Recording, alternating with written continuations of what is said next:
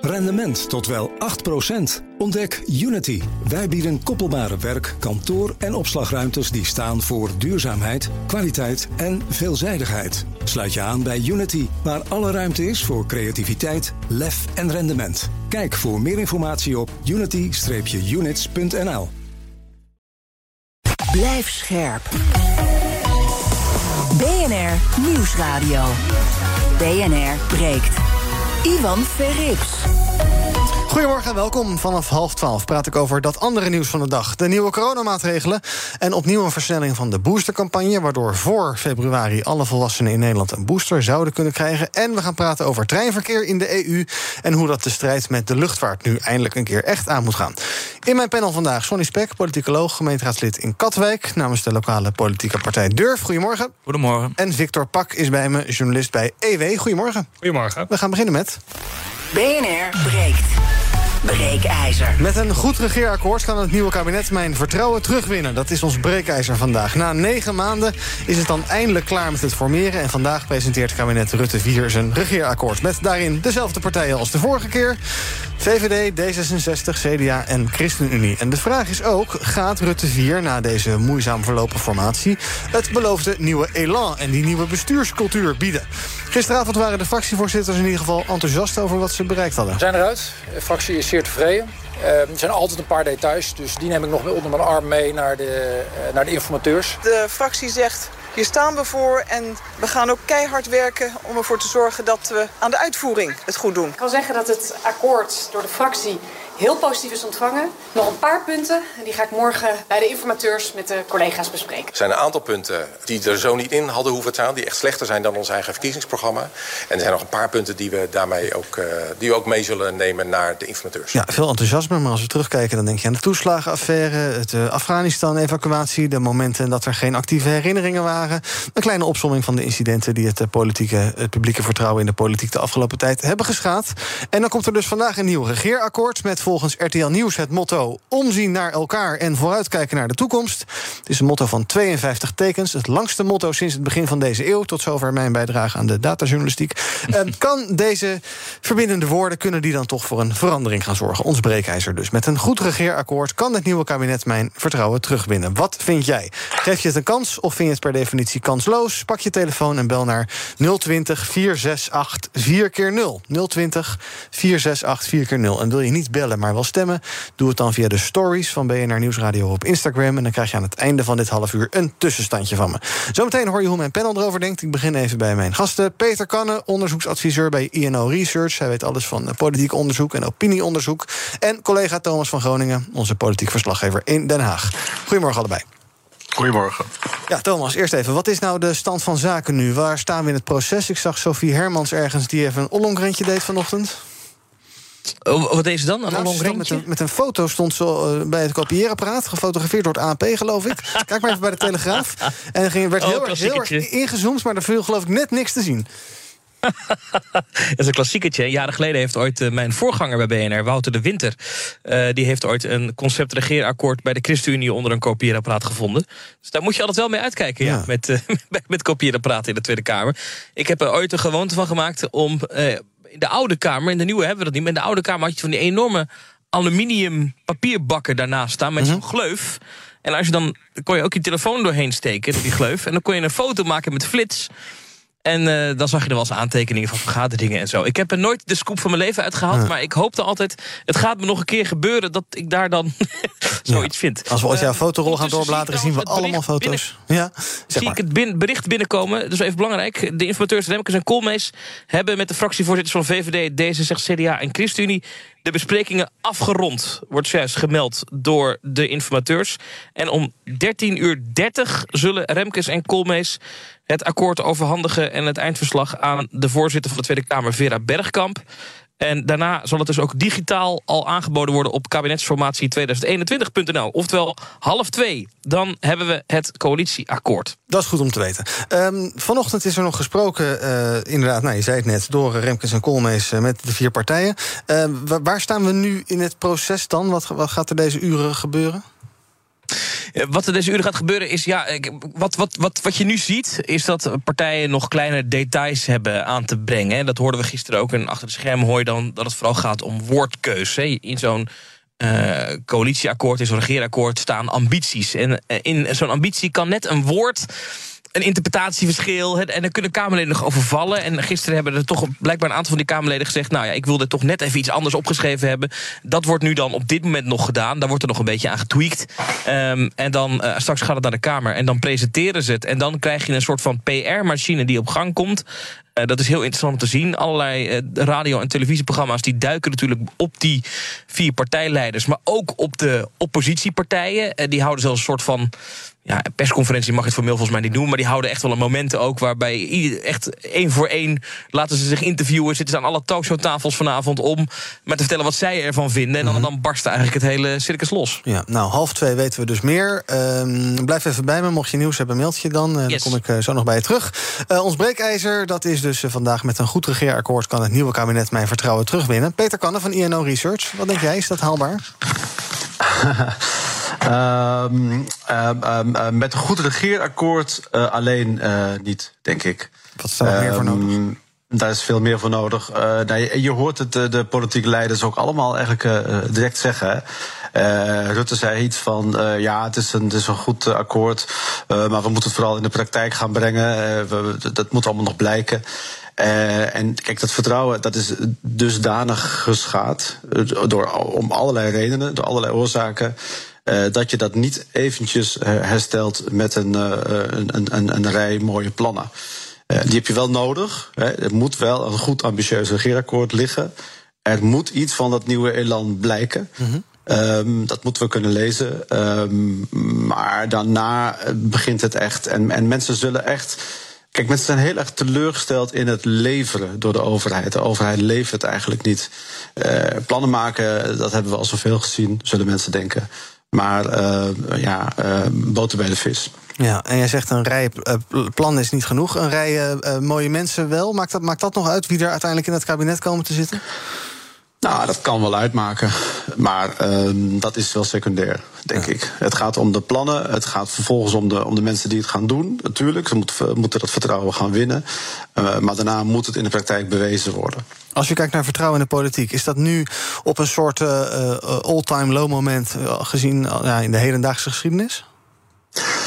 Ja, jeetje, de hedendaagse geschiedenis is wel heel ver weg. Ik doe dit een jaar of twintig. Ehm, Nou ja, in die eh, tijd. en, eh, het, is, het is heel laag. Hè. Of, het het, of het het allerlaagste is. We hebben natuurlijk meer periodes gehad waar, waar, waar het vertrouwen heel laag was en, en de crisis groot. Eh, Denk aan eh, begin deze eeuw. Toen hadden we ook zo'n soort vertrouwenscrisis. waar Fortuyn iets mee gedaan heeft. Eh, het is heel erg laag. En, het, en, het, en kijk, wat, wat echt wel anders is, volgens mij, zijn een aantal dingen anders. Het vertrouwen in de overheid, dus de basis, eh, is momenteel heel erg laag. En nog zo'n 4 op de 10 in ons onderzoek, 4 op de 10 hebben nog vertrouwen in de, in de landelijke overheid. Eh, en, en, en, en, en dat de kiezers eh, echt helemaal weglopen uit het midden. Dus alle partijen die gaan besturen, die verliezen vervolgens per saldo eh, zetels. Eh, en, die, en, en de enige winst die we zien is aan de flanken. Flanken zijn al de afgelopen decennia gigantisch gegroeid. Het midden erodeert. Eh, en, en, en dat is ook een teken aan de wand. En dat, be- dat betekent dat mensen eh, eigenlijk ja, steeds minder vertrouwen hebben in die partijen die het bestuur vormen. Eh, en, ja, en dat is iets wat zichzelf ook versterkt. Ik ga kort eh, een rondje panel doen, daarna snel naar de bellers. 020 468 4 keer 0 is ons telefoonnummer. Met een goed regeerakkoord kan het nieuwe kabinet mijn vertrouwen terugwinnen. Victor? Ja, je moet, je moet met weinig verwachtingen instappen en dan zien wat eruit komt. Zo kijk ik ernaar. Dus ik heb al niet heel veel vertrouwen en ja, maakt me eigenlijk niet zoveel uit. We gaan, ja, we gaan het wel zien. Het- Het is goed, sowieso. Kijk, nu al die vertrouwensvraag is aan de ene kant ook een beetje discutabel. Omdat juist wat Peter zegt, het gaat om die uitvoering. Ze leggen nu allerlei stippen aan de horizon, zetten ze. Ja, en hoe ze die waar gaan maken, en dat is waar het uiteindelijk, dat zegt Peter ook, waar het om gaat. Da- dat creëert uiteindelijk dat vertrouwen. Want dat gaat om hoe je bestuurt. dus- maar ja, dat weten we nu op dag. Nou, het is nog niet eens dag één. Dat weten we nog niet. Nee, en ook na half twee en half drie en half vier weten we het ook niet. Want dan heb je het op papier staan. Maar dan is alsnog de Nou ja, vraag, dan er zien we die stippen aan de horizon. En dat kan natuurlijk wel voor mensen een indicatie geven. Sonny? Nou ja, wat uh, net wel terecht werd gezegd, is dat het midden klap op klap krijgt. En ik, ik denk dat er wel iets fundamenteel gebroken is. Ook vooral na het functie elders debat. In ieder geval zo merk ik dat in mijn omgeving en ook bij mij persoonlijk. Dit kabinet gaat verschillende parlementaire enquêtes krijgen. We blijven de coronacrisis uh, krijgen. Dat gaat nog de komende maanden uh, door, helaas. Ze hebben geen meerderheid in de Eerste Kamer. De Tweede Kamer is ook beperkt. Uh, de mensen die nu weer de kopstukken zullen gaan uh, zijn, hebben natuurlijk in het verleden ook discutabele uitspraken gedaan over samenwerking met elkaar. Ik denk dat dit niet heel veel uh, zal gaan veranderen. Uh, ik denk dat vooral een bepaalde gelatenheid zal heersen. En dat doet me ook in zekere zin een beetje denken aan, aan, aan Paars. Hè. Ook toen, toen daarna Fortuin opkwam. Mm -hmm. Er is genoeg geld. Hè. Ze proberen ook alles een beetje te lijmen met enorm veel geld. Hè, met uh, stikstof, wonen en klimaatfondsen. maar je ziet dat het eigenlijk vrij goed gaat in de samenleving qua economische groei, qua werkgelegenheid. Maar dat er toch een, ja, een bruisend ongenoegen is, wat steeds door blijft gaan. En dat op een gegeven moment uh, ja, aan de oppervlakte zal komen. En ja, ik denk dat het eigenlijk een beetje wacht is op, de, op dat moment. En dat we nu echt kijken naar uh, het laatste stadium, het politieke stadium van uh, bijvoorbeeld de heer Rutte. En dat heel veel mensen het vertrouwen in hem wel echt kwijt zijn geraakt. Ja. Ik dacht dat het een vandaag opiniepanel had daar onderzoek naar gedaan. Ja, dat die toch wel schokkende cijfers zien, hoe laag het vertrouwen is. En ik denk niet dat dat zo 1, 2, 3 gaat veranderen. Um, doordat dezelfde mensen er nog steeds uh, zitten. Thomas, jij moet er vandoor. Hè? Wat ga je nog doen vandaag verder? Ja, voor ons is nu het, het spel om uh, toch te kijken of we die mensen zoveel mogelijk kunnen spreken. Half twee zometeen dus ja. de, de, de, presentatie van het akkoord. Nou ja, daarna begrijpen we dat we de vier partijleiders ook individueel even mogen spreken. Dat hoor je dan vanmiddag dan wel op BNR. Uh, maar ja dan, uh, ja, dan is het voor ons groot circus de eerste reacties uit Den Haag krijgen. En in de tussentijd proberen we dan ook nog die 50 pagina's uh, omzien naar elkaar en vertrouwen, vooruitkijken naar de toekomst. Wat trouwens de belop is, hè, vooruitkijken naar de toekomst. Dat is het motto, mm. hebben we uitgelegd gekregen. Maar als je, dat, je dat, dat moet er ook nog even tussendoor lezen. Dus ik ga nu nog even. 50 pagina's de... zijn wel 20 minder dan het vorige, hè, 2017. Dus dat scheelt Kleine lettertype. Ja, maar het is geen hoofdlijnenakkoord. nee. Alright, we gaan het volgen. Beloofd was. Vanaf half twee LBNR de presentatie. Dankjewel Thomas. En we horen jou zeker uh, later terug. Uh, we gaan naar de bellers. Kijken hoe zij reageren op ons breekijzer. Finmar, goedemorgen. Hi. Zeg het maar. Um, ja, uh, vooruitzien uh, of omzien naar elkaar is natuurlijk het uh, begin van de surveillance maatschappij die ze aan het inrichten zijn. ja. En vooruitkijken naar de toekomst is uitkijken voor de toekomst. Sigrid en Mark Rutte zitten op schoot bij Klaus Schwab. Oh. Die moeten sowieso weg. Jan Terlouw die heeft gezegd dat in zijn tijd mensen die liegen gewoon niet meer in de Kamer kunnen zijn. En het is bizar dat uh, we nu in een tijd leven dat die mensen gewoon blijven zitten. Dus eigenlijk bestaat dit kabinet niet. Ook niet nu dat ze zichzelf opnieuw geformeerd hebben. Ze zouden al lang weg moeten zijn. Dus het vertrouwen is bij mij heel laag. Deze mensen, met name Rutte, Kaag en eigenlijk iedereen die uh, voor de maatregelen stemde. En iedereen die meedoet aan een mondkapjesplicht, terwijl dat eigenlijk een gedragsexperiment is, die moet gewoon weg. Dat zijn gevaarlijke mensen. Hm. Die doen aan okay. groepsdenken, aan groeps. Um, uh, aan, um, ja, die doen aan groepsdenken. En ja, als je daar niet tegen bestand bent, dan kan je niet in een kamer zitten. Duidelijk. Uh, voor uh, je mening, jij hebt niet bepaald veel vertrouwen, merk ik. René, goedemorgen. Goedemorgen. Zeg het maar. Hoi. Ja, teleurgesteld natuurlijk. En uh, ja, als ik dan de, de, de marketingzin hoor waarmee ze nu in willen stappen. Ja, ik dacht eerst dat het een slechte grap was. Ik denk, een cabaretier had hem niet kunnen bedenken. Waar kijk je naar vooruit? Ga je dan vooruit kijken naar uh, parlementaire enquête die op je afkomt? ja, ja, dat denk ik dan. En het tweede wat ik, wat ik daarin vind, maar goed, daar is al heel veel uh, uh, voor de voeten weggenomen.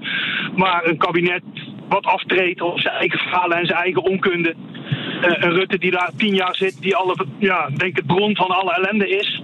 En ja, ik hoop dan vanmiddag te horen dat ze zeggen van... hé, hey, er is 5 miljard voor de mensen van de toeslagaffaire... en er is 5 miljard voor de mensen die in Groningen zitten. Maar ik ben bang dat we dat niet gaan horen. Dus ja, welk, aan welk vertrouwen, aan welke kapstok moet ik dit, zou je dit kabinet kunnen ophangen... waarvan je zegt, dezelfde club mensen... de pyromaan die het huis in de fik heeft gestoken... die geven we dan een tweede, derde, vierde of vijfde kans. Ja, dat moet het is gewoon krankzinnig dat dat gewoon in 2021 gebeurt. Het is ja. gewoon, ja, cynisme ten top. Ik vind, het, ik, vind het, ik vind het een minachting naar iedereen die niets met politiek te maken heeft. Dank voor het bellen. Fred, goedemorgen. Goedemorgen, met Fred uit Den Bosch. Hallo. Er worden te veel ministers benoemd. En uh, die hebben zo hun eigen toko. Je moet werken met staatssecretarissen die een duidelijke uitvoeringstaak krijgen. En het gaat om de chemie tussen de ministersploeg, eh, tussen de mensen van de ministersploeg en de staatssecretarissen. En ik uh, kan alleen maar één ding zeggen. Ze kunnen plannen maken zoveel als ze willen, maar het gaat om de uitvoering. En daarvoor heb je minder ministers nodig en meer staatssecretaris. Nou, misschien luisteren ze nog, dan kunnen ze nog wat namen schrappen en wat departementen. Piet, goedemorgen. Ja, goeiedag, met Piet. Um, nou, er is eigenlijk al een heleboel gezegd. Maar uh, een nieuw regeerakkoord kan natuurlijk nooit genoeg zijn voor, uh, voor vertrouwen. Uh, het gaat erom wat je ermee doet. Ja. Maar ja, als die mensen die er wat moois van moeten gaan maken. dezelfde mensen zijn die, zoals net iemand mooi zei. aan hun eigen totale onkunde ten onder zijn gegaan. En ja, hoe, hoe ga je het dan verwachten? Hoe verwachten die mensen het van zichzelf? Laat staan hoe anderen het van ze verwachten. Dat daar, um, dat daar iets serieus betrouwbaars uitkomt. Dat zie ik totaal niet voor me. En daarbij de, de, de vraag. Um, uh, waarom heb, heb, je wel of geen vertrouwen erin? -hmm. uh, waarom is die vraag steeds zo binair? Er wordt steeds gezegd van 4% heeft, of 40% heeft geen vertrouwen, 60% heeft wel vertrouwen. Of andersom. Of andersom.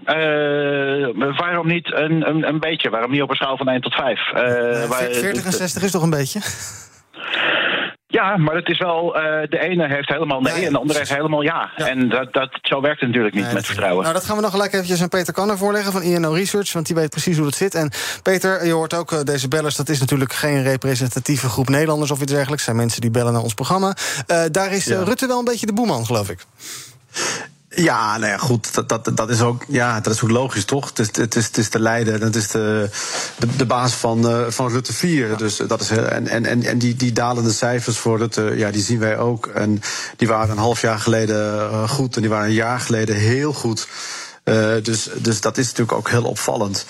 Uh, en wat die laatste meneer zei van uh, waarom vraag je nou wel en geen vertrouwen? Nou, we vragen altijd op een schaal, maar vervolgens om het in de media een beetje simpel uit te leggen, noemen we dat dan wel vertrouwen, geen vertrouwen. Dus daar heeft hij ook gelijk in. Het is allemaal veel genuanceerder dan dat.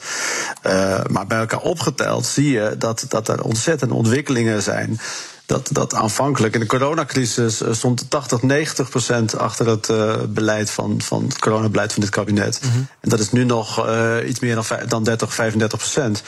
Uh, dus die, die ontwikkeling die, die, die, die kun je niet uh, miskennen. Hè? Dat, is, dat, is, dat lijkt me duidelijk.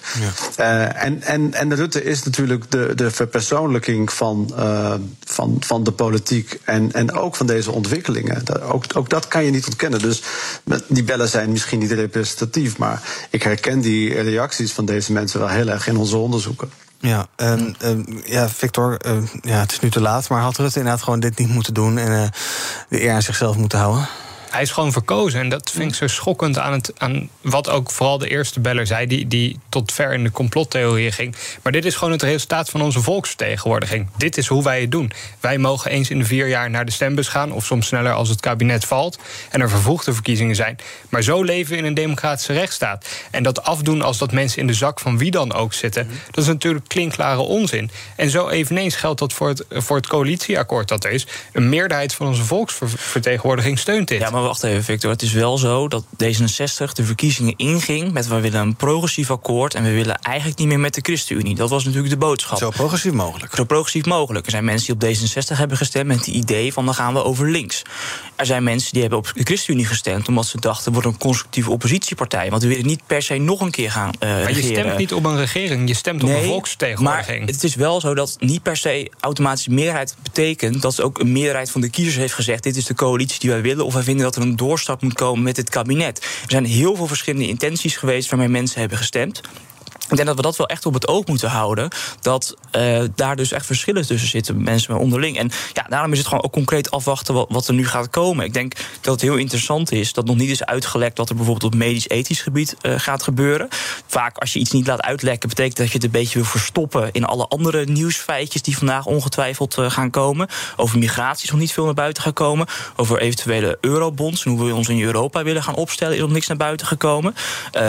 als het gaat over al die miljarden die die ter beschikking worden gesteld voor woningbouw, klimaat en stikstof. Ja, wordt het dan geldzoekplan of hebben we daar echt al plannen voor? Ehm, dan is het ook interessant om te gaan kijken welke houding natuurlijk het CDA aanneemt met hun nieuwe stikstofvisie. Of dat ze zich vasthouden aan een eerdere programma. Eh, dus ik denk dat we heel inhoudelijk moeten gaan kijken wat gaat er gebeuren met de staatsschuld. Ehm, proberen ze dit kabinet niet een soort van in te kopen door de staatsschuld op te laten lopen eh, en heel veel geld uit te geven. Wat doet het met de koopkrachtontwikkeling? Uh, bestaanszekerheid, hè, waar natuurlijk Pieter Omtzigt nu de laatste uh, maanden ook weer heel erg een punt van maakt. Ik denk dat we daar gewoon heel concreet naar moeten kijken en ook daar het kabinet op moeten, eventueel op moeten kritiseren of bevragen. Ja. Peter, tot slot, waar ga jij nou op letten na vandaag, na die presentatie van het regeerakkoord? Nou, ik ben heel benieuwd. Uh, kijk, uh, D66 uh, heeft, zoals, zoals jouw gasten ook zeggen, die heeft eigenlijk ingezet op samenwerking met links. En dat hebben ze laten vallen. En dat kan alleen maar als ze heel veel binnenhalen. Hm. En als ze heel veel binnenhalen, dan hebben CDA en VVD met name, misschien ook ChristenUnie, dus heel veel moeten inleveren. Hè, op klimaat, stikstof, de boeren, uh, vluchtelingen, Europa. Uh, dus ik ben heel erg benieuwd naar die balans. Dus één, van, één of twee van die, deze partijen zullen toch wel wat ingewikkelde dingen hebben uit te leggen. Half twee weten we meer. Dank Peter Kannen, onderzoeksadviseur bij INO Research. En ja, onze luisteraars die zijn dus over het algemeen vrij negatief. Hebben er vrij weinig vertrouwen in. Eens kijken hoe dat op Instagram is. Onze breekijzer met een goed regeerakkoord... kan het nieuwe kabinet mijn vertrouwen terugwinnen. Daar is 73% het ook oneens. Half twee vanmiddag weten we meer. Dan is de presentatie in de Tweede Kamer onder de kerstboom. En dan uh, volg je dat uiteraard live hier op BNR. En daarna bij In de Middag vanaf 4 uur uiteraard alle reacties enzovoorts, enzovoorts, enzovoorts, analyses. En uh, iedereen gaat lezen. Jullie gaan ook als een gekke lezen uh, vanmiddag? ja, ik heb ook hoorcollege, dus dat wordt Oei, prioriteit stellen. Ja, en wat wordt het dan? Uh, dat wordt wel lezen. Ja, ja, ja, ja. Victor? Ook gewoon lezen. Moet je werken of niet ook nog? Ja, ook. Maar, maar is denk, onderdeel van de job. Denkt iedereen die politiek uh, geïnteresseerd is... dat de arbeidsproductiviteit heel erg laag ligt? Ja. Zometeen gaan we praten in de tweede half uur van BNR Breek over, breekt... over de nieuwste impuls op de boostercampagne... om voor februari alle volwassenen een extra prik te hebben gegeven. Kan de jongen dat waarmaken? We hebben het over het Europese treinverkeer... dat de strijd aangaat met de luchtvaart. En natuurlijk het nieuws van uh, mijn panel. Kijken wat zij, ehm, wat zij zelf meegenomen hebben. En als er natuurlijk iets te melden valt over dat te verwachten regeerakkoord... als er nog iets lekt of zo, interessante dingen. Hoor het allemaal hier direct bij BNR en BNR breekt zo meteen verder. Rendement tot wel 8%. Ontdek Unity. Wij bieden koppelbare werk, kantoor en opslagruimtes die staan voor duurzaamheid, kwaliteit en veelzijdigheid. Sluit je aan bij Unity, waar alle ruimte is voor creativiteit, lef en rendement. Kijk voor meer informatie op unity-units.nl. Blijf scherp. BNR Nieuwsradio. BNR breekt. Ivan Verrips. Welkom terug bij BNR Breekt. In mijn panel vandaag Sonny Spek. Hij is politicoloog, gemeenteraadslid in Katwijk... namens de lokale politieke partij Durf. En Victor Pak, journalist, journalist bij EW. We gaan praten over het nieuws van de dag. Ja, ik herhaal het nog maar een keer vanmiddag om half twee... dus de presentatie van het regeerakkoord van Rutte 4. Dat hoor je hier uiteraard live. Ik zag uh, online inmiddels ook een generator ontstaan... voor uh, motto's voor uh, regeerakkoorden. Dan kan je dus klikken en dan zie je omzien naar elkaar... een brug slaan tot elkaar. Of vooruitkijken naar de toekomst, een kwestie van elkaar. Vrijheid voor de gemeenschap, gewoon met werk. Nou, je kan allerlei uh, dingetjes creëren. Zoek maar even op Twitter, dan vind je hem vanzelf best grappig. Wij gaan het komende half uur het andere nieuws van de dag uh, bespreken. Te beginnen met het coronavirus. De Omicron-variant grijpt in het Verenigd Koninkrijk snel om zich heen. We weten niet helemaal wat dat gaat betekenen voor Nederland... maar het is wel van essentieel belang dat de boostercampagne wordt versneld. Dat vond ongeveer iedereen al. En dat zei demissionair minister De Jonge gisteren bij de coronapersconferentie ook. In de tweede helft van januari moeten alle 18-plussers die dat willen een boostervaccinatie uh, hebben kunnen krijgen. En daarmee ook de boostercampagne eigenlijk gelijk worden afgerond. Dan zijn we in één keer klaar. Ja, ik hoorde jullie ook al tijdens het nieuws net uh, druk discussiëren hierover. Um, Sonny, misschien toch wel een lichtpuntje dit. Ambitieus om binnen anderhalve maand uh, iedereen die dat wil zo'n prik te gaan geven. Ik geloof dat dat neerkomt op zo'n 2 miljoen prikken per week. Ja, kijk, Nederland is natuurlijk steeds te langzaam geweest op verschillende onderwerpen binnen de coronacrisis. En ook het vaccineren en natuurlijk het boosteren. Waardoor ook veel mensen, denk ik, onnodig zijn overleden. Maar als we eenmaal die trein gaat rijden, dan rijdt hij ook. En dan zien we dat Nederland op dat moment ook wel logistiek goed georganiseerd is. En dat dat dan ja, snel zal lopen. Dus als er voldoende prikkers zijn en voldoende locaties, en voor mijn locaties hebben we genoeg, prikkers zal dan ook goed komen, dan denk ik dat dat wel realiseerbaar is. En dat, we, dat, dat het goed is dat dat doel in ieder geval wordt versneld. Het is jammer dat dat niet eerder is, is, geweest. Want heel veel mensen die kwetsbaar zijn, ja, die hebben hier toch heel lang op moeten wachten. Maar ik denk dat het wel moet kunnen. Dat is toch goed nog voor de laatste wintermaanden. Uh, en dat is denk ik inderdaad heel positief en ook een lichtpuntje. Maar ja, het is eigenlijk een lichtpuntje in een donkere tunnel die misschien onnodig is gecreëerd. Ja. Uh, want daar hebben we natuurlijk ook wel uitgebreid over gehad. Dat dit, deze situatie uh, te voorkomen was geweest. Het had niet donker hoeven te zijn. Nee, um, volgens, schemerig. Volgens de jongen is de opkomst onder 80-plussers echt te laag, zei hij gisteravond. Victor, uh, als je je verplaatst in iemand die gevaccineerd is... zou je dan begrijpen dat er mensen zijn die zeggen van... nou weet je, die twee prikken, ik vond het best... maar die booster, joh, bekijk het lekker met dat hoor. want dan moet ik over negen maanden weer een booster. En in welke, ja, in welke hol kom ik dan terecht? Nou ja, als je dat niet doet, misschien op het hol van de IC, dat weet ik niet precies. Maar dat is natuurlijk, ja, ik heb begrip voor dat gevoel. Het is ik vraag me alleen af of dat aansluit bij de realiteit. En dat is volgens mij niet zo. We zijn die vaccins gaan doen op een moment dat het nog in die zin allemaal niet tot in de puntjes was uitgezocht. Polio en andere vaccins hebben we decennia lang kunnen ontwikkelen. Dit moest vrij snel, dus we wisten niet wat de optimale dosis is. En bovendien is er nu weer een nieuwe versie van dit virus, die Omicron, die, die toch in ieder geval besmettelijker is en misschien ook gevaarlijker. Dat weten we niet, dus we moeten ons continu kunnen blijven aanpassen. En ik ik begrijp wel heel goed dat dat vervelend is voor de maatschappij. Ik heb het idee dat daar ook heel veel weerstand vandaan komt. We willen heel graag, dat zegt Hugo de Jonge ook, dat het maakbaar is. Maar dat is het niet helemaal. En tot waar het dat wel is, bijvoorbeeld met sneller uh, boosteren, ja, dan verzuimen we dat nog wel eens. En dat is natuurlijk ook vrij zuur. Ja, ja ik vind persoonlijk ook dat we eigenlijk moeten stoppen met die term boosterprik. Uh, dat, dat wekt een beetje de suggestie van, nou, je hebt twee prikken gehad of één, nou, we doen een boosterprik en dan is het weer goed. Je moet gewoon eerlijk communiceren. Er komt een derde prik, er komt een vierde prik, er komt een vijfde prik, er komt een zesde prik. En dat is uiteindelijk, ga je dan dat vooral voor kwetsbaren doen waarschijnlijk. Net zoals nu met de grieprik gaat. Het kan een griepprik worden, ja. Precies. En ik, ik vind dat een veel uh, betere houding. Dat je weer gaat zeggen van nu nog één keer prikken en dan, en dan zijn we hopelijk klaar. Uh, dat weten we gewoon niet. Nou, daar sprak de jongen zich ook niet heel erg over uit dat dit de laatste is. Hij noemt het ook de oppep-prik, zoals ja, hij zelf... Dat is een stom woord, vind ik dat. Ja, ja maar ik, op, er is wel wat voor te zeggen dat iedereen misschien wel ieder jaar een oppep-prik moet halen. Hm. Dat is misschien wel beter dan booster shot. Ja, nee, maar dat, dat is zeg maar hoe, hoe we erin staan. Want nu hoor ik natuurlijk mensen ook zeggen van ja, er is er weer een variant. En hoe zit dat dan precies? En dan komt er volgend jaar weer een variant. Ja, waarschijnlijk wel. Daar kan je van uitgaan. Het blijft zich doorontwikkelen. En op, een gegeven moment kan je misschien een onderscheid in gaan maken van nou, bepaalde groepen wel, bepaalde groepen hoeven niet meer. Maar daar moet je gewoon transparant in zijn. Ook die onduidelijkheid, die onzekerheid laten zien. Um, maar ja, heel Het zou veel. misschien wel helpen als er dan ook geen politicus dat verhaal staat te houden. Maar als daar echt een epidemioloog staat. En dat doen ze bijvoorbeeld in Frankrijk. Ik geloof ook in Denemarken en Duitsland. En dat zou een effectievere en misschien realistischere manier van, van uitleggen over, over vaccinatie en het virus zijn. Ja. Laten we nog even naar wat andere aspecten van gisteren kijken. Nou, het wordt al gedacht, maar het is bevestigd. Eh, de scholen uh, gaan dicht. Vanaf maandelijk, uh, maandag, uiterlijk dinsdag, moeten basisscholen hun deuren sluiten om ervoor te zorgen dat er een veilige kerst tegemoet gegaan kan worden. Luister even mee naar Freddy Wijma van de PO-raad, de koepelorganisatie voor het basisonderwijs. Die is niet blij met die maatregel. Echt veel te laat. We hebben vorige week dat al aangegeven dat we echt voor het weekend duidelijkheid uh, moesten krijgen. We dachten uh, dat ook dat die er was, omdat minister Slop uh, op dat moment zei dat de scholen open zouden blijven. Dus we waren enorm verrast door eerste geruchten en uiteindelijk de besluitvorming gisteren. Ja, onvoorstelbaar toch? Dat je drie dagen van tevoren zegt van ja, vrijdag is jullie laatste schooldag. Succes ermee. Het is extreem zuur, maar ja, dit is weer.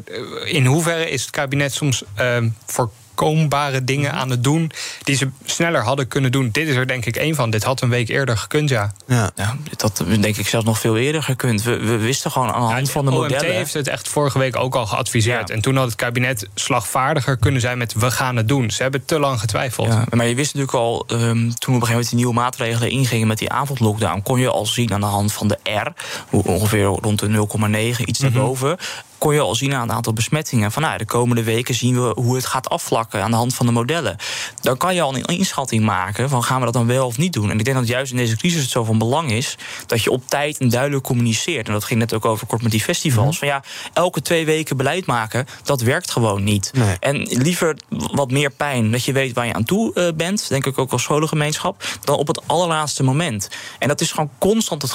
Ja, ik voel me altijd een beetje een zeikertier, maar er is constant het verhaal bij het kabinet dat ze die dingen ziet aankomen, dat ze het net zo lang blijven rekken en dan in de, in de laatste moment zegt: ja, nu gaan we het toch echt uh, doen. Ja, dat is uh, buitengewoon frustrerend, ook voor de scholen natuurlijk. Ja, ook buitenschoolse opvang gaat dicht. Er is natuurlijk wel noodopvang voor nou, bijvoorbeeld ouders met een essentieel beroep. maar jij gaat natuurlijk krijgen dat ja, ouders, anderhalf miljoen kinderen op de basisscholen, geloof ik. Ja, ouders die zitten met de handen in het haar, die gaan opa en oma bellen. Dat was nou juist niet de bedoeling dat ze daarheen gingen. moeders die meerdere kinderen in huis gaan nemen, zodat je alsnog allerlei combinaties krijgt van gezinnen die elkaar ontmoeten. Dus ja, de vraag is ook een beetje hoe zinnig is dat nog als je dat met stoom en kokend water moet op gaan zetten. Ja, en daarom was het misschien juist beter om dat gewoon ruim op tijd uh, um, aan te kondigen, zodat mensen zich daarop kunnen voorbereiden. En volgens mij, ja, ik, toen ik hier de vorige keer zat, zei ik ook van als je eerder maatregelen had genomen, had je het kunnen uitsmeren, had je minder snel die piek gehad. En dan had je ook inderdaad die, de kerstvakantie kunnen vervroegen. Of zoals ze in Portugal doen, dat vind ik ook een interessante gedachte. Dat je de kerstvakantie verlengt mhm. in de eerste week uh, van januari. Omdat je eigenlijk ziet dat er dan toch weinig gepland staat. Mensen doen ook een stuk minder, want je hebt net oud en nieuw gehad. Nou ja, veel mensen hebben dan niet zoveel zin in nog een feestje.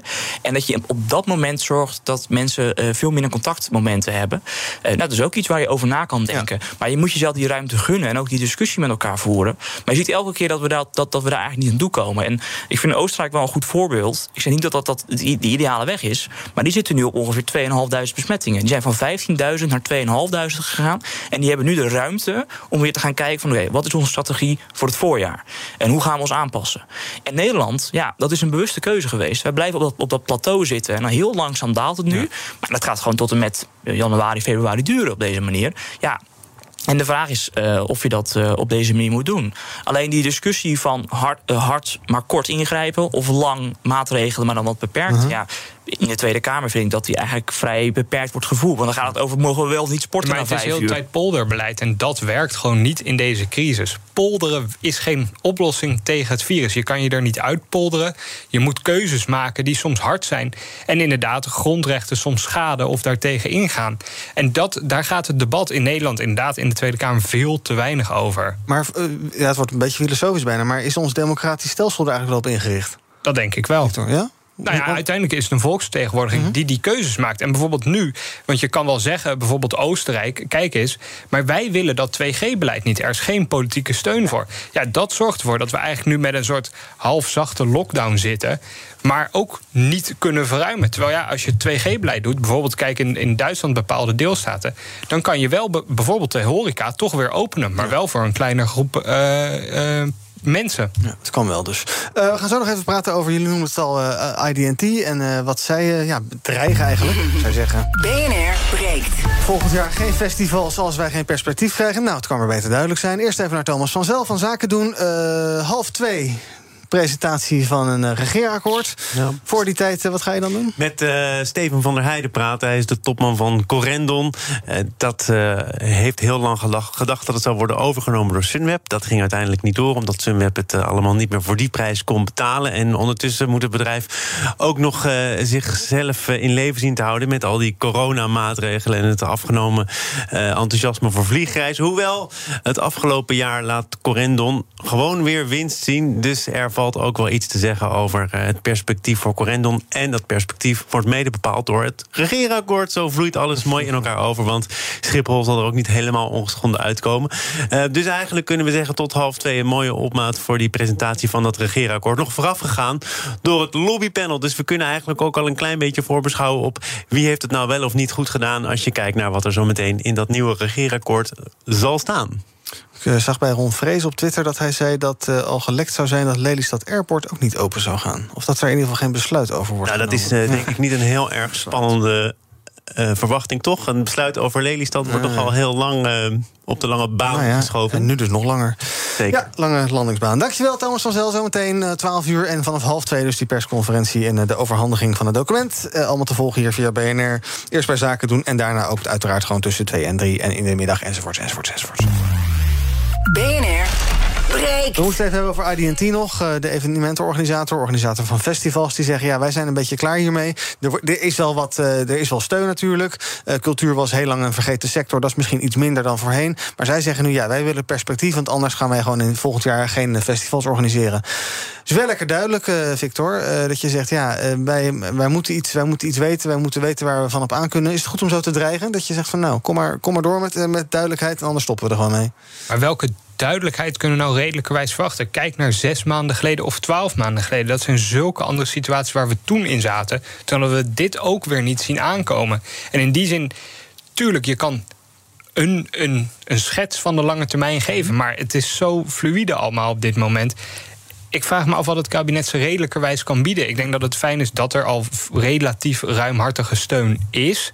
Al worden bijvoorbeeld ZZP'ers, die natuurlijk vooral in die evenementenbranche echt veel werken, daar ja, eh, niet heel ruimhartig in gecompenseerd. Terwijl er voor bedrijf wel heel veel is. Dat maakt het wel lastig. Dus ja, zo'n dreigement, ik vind het eigenlijk een beetje loos. Nou ja, zaken als lange termijnvisie, daar is natuurlijk veel over te zeggen. Eh, we hebben zoveel routekaarten gehad die allemaal steeds weer wer- werden aangepast. Eh, eh, inderdaad, steun, wat dan weer een paar maandjes wordt verlengd. Er is toch best wel iets voor te zeggen dat je zegt van ja, ik als ondernemer moet meer informatie hebben om, om gewoon mijn bedrijfsvoering te kunnen doen. Ja, en dat kan er zijn met ruimhartige steunpakketten. Wat Ja. het kabinet geloof ik ook wel belooft... dat die steun lang zal doorlopen. Alleen, we hebben het kabinet kan toch nu niet zeggen... of er in maart of in eh, mei weer een volle kuip bijvoorbeeld is... of een, of een volle AFAS live. Dat, dat, ik snap heel goed dat het kabinet dat niet kan. Het enige wat ze kunnen doen is zorgen dat die steunpakketten op orde zijn. Wat vind jij, Sonny? Ja, eigenlijk moet zo'n brief of zo'n oproep ook vooral eh, gericht zijn aan het parlement, eh, vind Ja. ik. Want ik vind, ehm, ik heb vaak kritiek op het kabinet, die moeten ook beleid voorbereiden hè, op de ministeries. Maar het parlement moet ook veel fundamentelere keuzes maken. Ehm, ik weet bijvoorbeeld dat, eh dat jij in de 20, die in september, nooit meer een lockdown. Gaan we niet meer doen. Toen zei ik al tegen ze van, nou, dat kan je gewoon niet waarmaken. Want er kunnen mogelijkheden zijn waar je gewoon eh, dat wel moet doen... omdat de omstandigheden zijn veranderd. Het parlement, en dat vind ik ook wel het, gevaarlijke van deze coronacrisis... dat het wordt gepolitiseerd in de zin van coalitie-oppositie... dat op een gegeven moment ehm, er geen voorstellen meer doorheen komen... dat mensen het moeilijk vinden om ja, fundamentele keuzes te maken... hoe we hiermee verder willen. En dat mensen dus heel erg eh, gaat verschuilen achter randdiscussies van... ja, mogen we wel of niet na vijf uur eh, sporten? Terwijl het daar natuurlijk niet over gaat. Je moet juist in het parlement die langetermijn discussie voeren... van hoe wil je hiermee omgaan? Wil je dat je het een stuk vrijer laat? Wil je dat je met 2G gaat werken, met 3G nog steeds? Vaccinatieplicht voor bepaalde groepen? Dat zijn de fundamentele discussies. Maar daar branden ze zich niet aan en zeggen ze van nee, we willen het niet. Maar ja, dan blijf je dus wel in deze situatie voortzitten. En dat, dat kan een keuze zijn. Je kan zeggen van we, blijven voortmodderen, we, gaan kijken hoe het gaat. We gaan het om de drie weken even bezien. Maar ik denk niet dat dat eh, een gewenste richting is. En dat je dus veel meer ook die parlementariërs moet aanspreken. Van jullie zijn gekozen en jullie moeten keuzes gaan maken. En jullie moeten ook je verantwoordelijkheid nemen. En ik denk, eh, wat je er ook van vindt. Ik vind dat bijvoorbeeld de Partij van de Arbeid en ook Volt eh, dat wel wat meer doen. Die zeggen wel van we moeten eh, eh, bepaalde structurele keuzes maken. De PvdA zei bijvoorbeeld van we moeten weer in lockdown. Nou, daar kan je het mee eens zijn of niet. Maar die nemen daar wel een eigen standpunt in. En de rest van de partijen die verstopt zich een beetje achter het kabinetsbeleid. Dan, dan gaan ze wel kritiek leveren, maar ze komen niet met een alternatief. Die laten zich ontzettend afleiden door een half uurtje extra wandelen in de avondklok. Of Ja. wel niet buiten sporten, noem maar Dat doen ze bewust, hè, omdat ze weten dat ze zelf ook geen verhaal Ja, het hebben. is wat laffe is. politiek, Het maar is laffe uit, politiek. uitgerekend van de oppositie eigenlijk. Laten we tot slot van deze uitzending nog even kijken naar wat jullie zelf was opgevallen in het nieuws. Eventjes weg van dit onderwerp eh, van corona, want deze ellende heb ik ook wel genoeg gehoord. Ehm, de 6 januari-commissie die onderzoek doet naar de bestorming bij het Capitool. Daar gebeurt van allerlei dingen die interessant zijn. Eh, Mark Meadows, dat was de chief of staff van eh, Donald Trump. Eh, die eh, wordt aangeklaagd eh, vanwege, ehm, hoe heet dat formeel? De, Hij wil niet meewerken meer aan precies. het onderzoek. Nou, fijn, dank dat je de gewoon normale versie... In het Nederlands. normale mensenversie daarvan hebt. Luister even mee naar Liz Cheney, vicevoorzitter van die commissie. Die noemde gisteren enkele tekstberichten... die Mark Meadows zou hebben ontvangen tijdens die bestorming. Mark, protesters are literally storming the Capitol, breaking windows on doors, rushing in. Is Trump going to say something? And another from someone inside the Capitol. We are all helpless. Dozens of texts, including from Trump administration officials, urged immediate action by the president. Ja, dat gebeurde dus niet. Ehm, en er zijn nu ook dus die drie Fox News-presentatoren... en Donald Trump Jr. zelf, die naar Mark Meadows heeft ge-sms'd van... joh, Trump moet iets doen. Ja, Meadows is dus eigenlijk de tussenpersoon, de belangrijkste schakel om bij de president te komen. En wat je dus ziet is dat er heel veel signalen op 6 januari waren dat Trump iets moest doen, dat dat van hem werd gevraagd. En we weten dus dat dat heel lang heeft geduurd.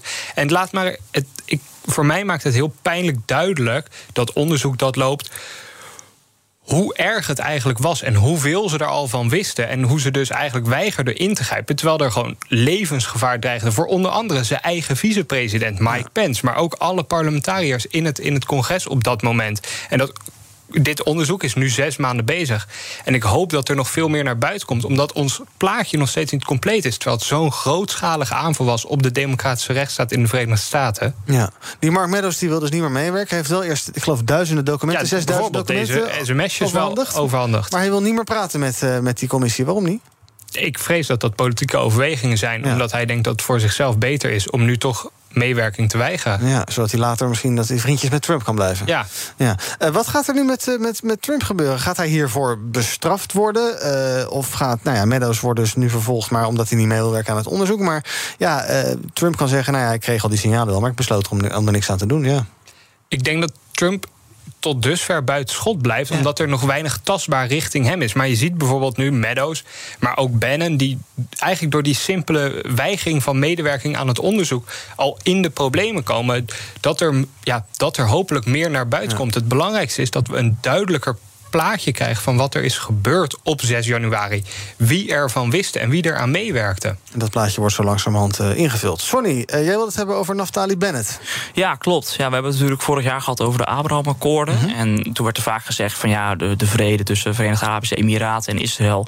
Ja, in hoeverre gaat dat dan echt stand houden? Nou, deze week er werd een beetje op de achtergrond gedrukt eh, door ook de, de, de Formule 1 natuurlijk. Maar deze week was er een bezoek van Naftali Bennett aan eh, de kroonprins van Abu Dhabi. Premier van Israël. Was, ja, dat was een ontzettend eh, ja, bijzonder moment eigenlijk. En het, laat ook, eh, het, is ook typerend voor de interessante positie van de Verenigde Arabische Emiraten eh, in de golf. Het is eigenlijk het enige land dat echt, als het gaat om de economische diversificatie, stappen zet. Het wil natuurlijk de financiële en economische hub van de wereld worden.